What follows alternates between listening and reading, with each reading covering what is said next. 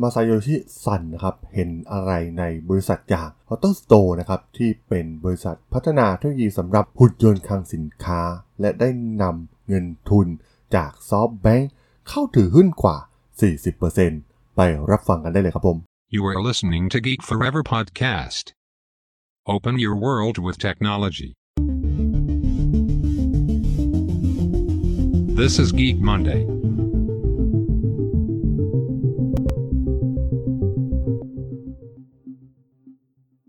สวัสดีครับ ผมดล ธราดล จาก ด.ดล็อกนะครับ และนี่คือรายการ Geek Monday นะครับ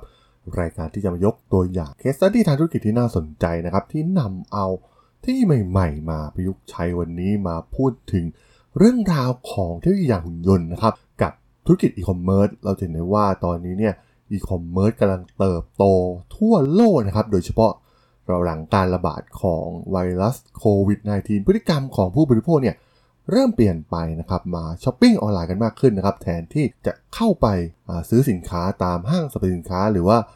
shopping store ต่างๆ ที่เป็นออฟไลน์นะครับที่เป็น physical จริงๆ แล้วก็มีข่าวใหญ่นะครับกับบริษัทลงทุนยักษ์ใหญ่อย่าง SoftBank นะครับเราเห็นได้ว่าาทาง SoftBank เนี่ยได้เข้าไปลงทุนในเทคโนโลยีแห่งอนาคตมากมายนะครับและตอนนี้นะครับพวกเขาก็กลับมาลงทุนในเทคโนโลยีหุ่นยนต์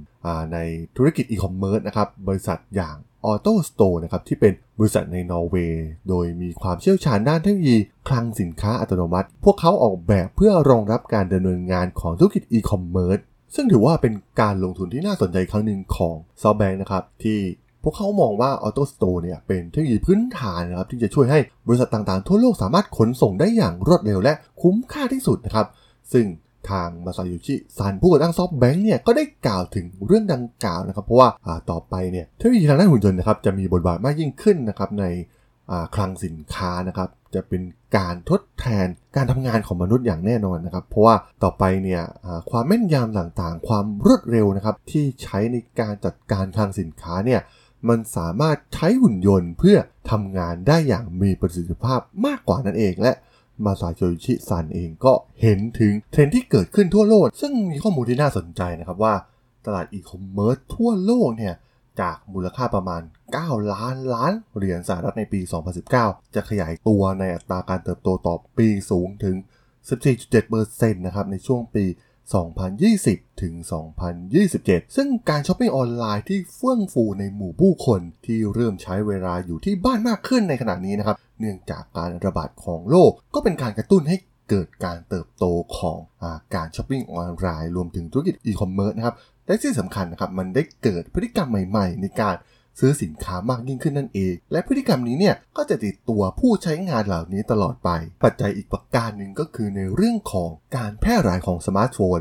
และระบบการชำระเงินอิเล็กทรอนิกส์นะครับที่กำลังเป็นที่นิยมอยู่ทั่วโลก ซึ่งก็อย่างที่ผมได้เคยเขียนใน blog series ไปนะครับในเรื่องของกองทุนอย่าง Vision Fund นะครับที่มีมูลค่ามหาศาลมากๆ กว่า 1 0 0 0 0แสนล้านเหรียญนนะครับที่ได้รับเงินทุนก้อนใหญ่จากตะวันออกกลางมา แล้วก็ถือว่าเป็นกองทุน ด้านวิสัยทัศน์ทางด้านเทคโนโลยีที่มีขนาดใหญ่ที่สุดในโลกในปัจจุบัน ความน่าสนใจของบริษัทอย่าง Auto Store นะครับ มีฐานลูกค้าที่เป็นบริษัทชั้นนำทั่วโลก โดยมีการติดตั้งหุ่นยนต์มากกว่า 20,000 ตัวใน 35 ประเทศนะครับ แล้วก็มีการสร้างระบบจัดเก็บ และเรียกค้นข้อมูลแบบอัตโนมัติควบคู่ไปกับซอฟต์แวร์ที่เป็นกรรมสิทธิ์ที่ทำให้ลูกค้าเนี่ยจัดการคลังสินค้าได้อย่างมีประสิทธิภาพ และมีความยืดหยุ่นในระดับสูงนะครับ แล้วก็เป็นการตอบสนองต่อความต้องการที่เพิ่มขึ้นของซัพพลายเชนของธุรกิจอีคอมเมิร์ซในยุคปัจจุบัน ซึ่งด้วยการออกแบบ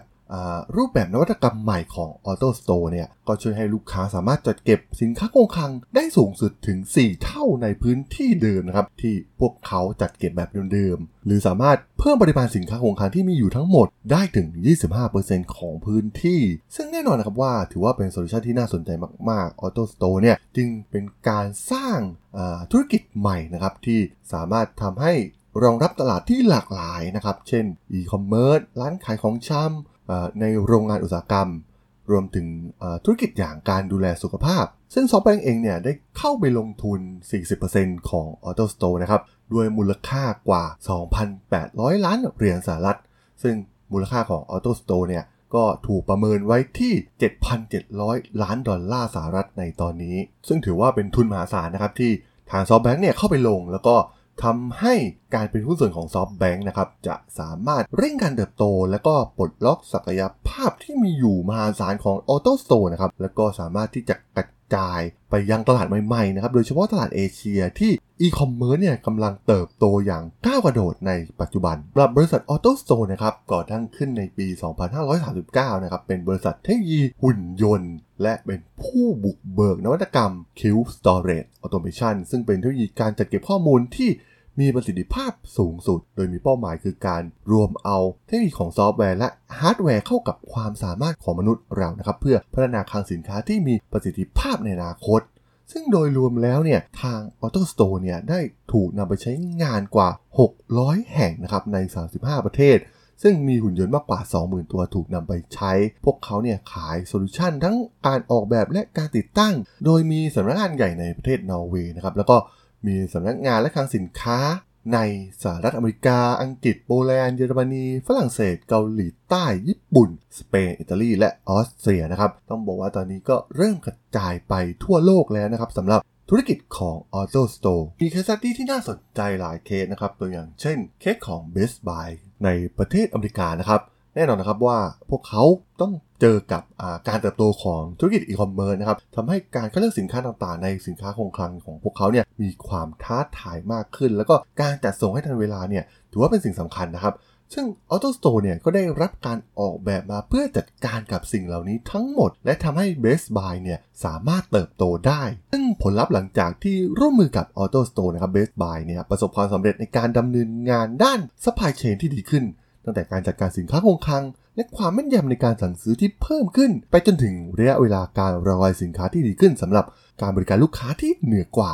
และทำให้ลดต้นทุนโดยรวมได้ในที่สุดเป็นการนำเอาเทคโนโลยีมาใช้ได้อย่างตอบโจทย์กับธุรกิจของพวกเขาอย่างมีประสิทธิภาพสูงสุดนั่นเองหรือบริษัทยักษ์ใหญ่แข่งอย่างบริษัทอย่าง Siemens นะครับของประเทศเยอรมันนะครับที่นำเอาเทคโนโลยีของ Auto Store เนี่ยมาช่วยในโรงงานที่เป็นสถานที่ผลิตตู้ควบคุมสำหรับ ระบบควบคุมนะครับ พวกเขาก็ใช้เทคโนโลยีของ Auto Store เนี่ยในการจัดการระบบการหยิบสินค้า ด้วยสายพานลำเลียงโดยเชื่อมต่อโดยตรงกับคลังสินค้า รวมถึงการติดตั้งและชิ้นส่วนอิเล็กทรอนิกส์ต่างๆนะครับใน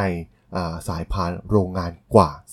45,000 ชิ้น ซึ่งผลลัพธ์ที่ได้ก็คือการสร้างประสิทธิภาพในการจัดเก็บข้อมูลไอจัดเก็บคลังสินค้าได้ ดีที่สุดนะครับ เพราะว่าเทคโนโลยีอย่างการสร้างนวัตกรรมอย่าง Q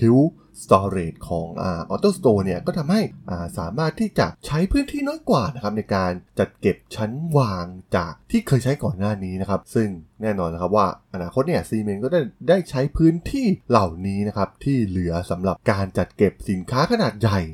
หรืออีกเคสหนึ่งอย่างบริษัทอย่างพูม่านะครับที่เป็นบริษัททางด้าน ผลิตภัณฑ์ทางด้านกีฬานะครับ ก็ใช้เทคโนโลยีของ Auto Store นะครับในการเปลี่ยนการดำเนินการการจัดการคำสั่งซื้อสินค้าต่างๆนะครับ แล้วก็สามารถที่จะจัดส่งในวันเดียวได้สำหรับคำสั่งซื้อที่มาจากออนไลน์ทั้งหมดนะครับ ซึ่งพวกเขาได้รวมเทคโนโลยีเหล่านี้ไว้ในโรงงานแห่งเดียว โดยสร้างศูนย์กระจายสินค้าแบบ omnichannel นะครับแล้วก็ให้บริการโดยตรงไปยังผู้บริโภคนะครับซึ่งการใช้ได้ดีของ Auto Store เนี่ยก็ทำให้ประสิทธิภาพในการจัดการของพวกเขาเนี่ยดีขึ้นนะครับสามารถที่จะจัดการออเดอร์ของอีคอมเมิร์ซได้ประมาณ 200 รายการต่อชั่วโมงสำหรับลูกค้าทั่วไปนะครับรวมถึง สามารถสร้างบริการ 700 หน่วยต่อชั่วโมงสำหรับผู้บริการค้าส่งนะครับ ซึ่งแน่นอนนะครับว่าประสิทธิภาพเนี่ยมันสูงขึ้นถึง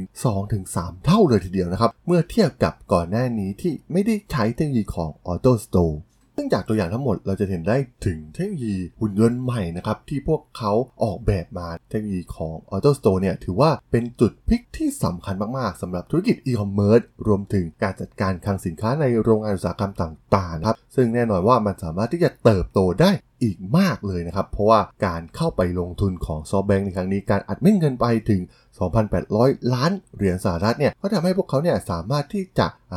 ขยายกิจการนะครับไปยังตลาดใหม่ๆนะครับทั่วโลกได้นะครับ เพื่อให้สอดรับนะครับกับการแข่งขันที่ทวีความรุนแรงยิ่งขึ้นของธุรกิจอีคอมเมิร์ซรวมถึงช่วยผลักดันการเติบโตของการช้อปปิ้งออนไลน์ต่อไปในอนาคตนั่นเองนะครับผม เรื่องราวของ Auto Store ใน EP นี้เนี่ยผมว่าต้องขอจบไว้เพียงเท่านี้ก่อนนะครับสำหรับเพื่อนๆที่สนใจเรื่องราวเคส study ทางธุรกิจที่น่าสนใจ ที่ผมจะเล่าฟังผ่านรายการ Geek Monday ก็สามารถติดตามมาได้นะครับทางช่อง Geek Forever Podcast ตอนนี้มีอยู่ในแพลตฟอร์มหลักทั้ง Podbean Apple Podcast Google Podcast Spotify YouTube แล้วก็จะมีการอัปโหลดลงแพลตฟอร์ม Blockdit ในทุกๆตอนอยู่แล้วด้วยนะครับ ยังไงก็ฝากกด follow ฝากกด subscribe กันด้วยนะครับ แล้วก็ยังมีช่องทางหนึงในส่วนของ Line แอดที่ a d t h a d o n t h a r a d h o l สามารถแอดเข้ามาพูดคุยกันได้นะครับ ผมก็จะส่งสาระดีๆพอดแคสต์ดีๆ ให้ท่านเป็นประจำอยู่แล้วด้วยนะครับถ้ายังไงก็ฝากติดตามทางช่องทางต่างๆกันด้วยนะครับสำหรับใน EP นี้เนี่ยผมก็ต้องขอลากันไปก่อนนะครับ เจอกันใหม่ใน EP หน้านะครับผมสวัสดีครับ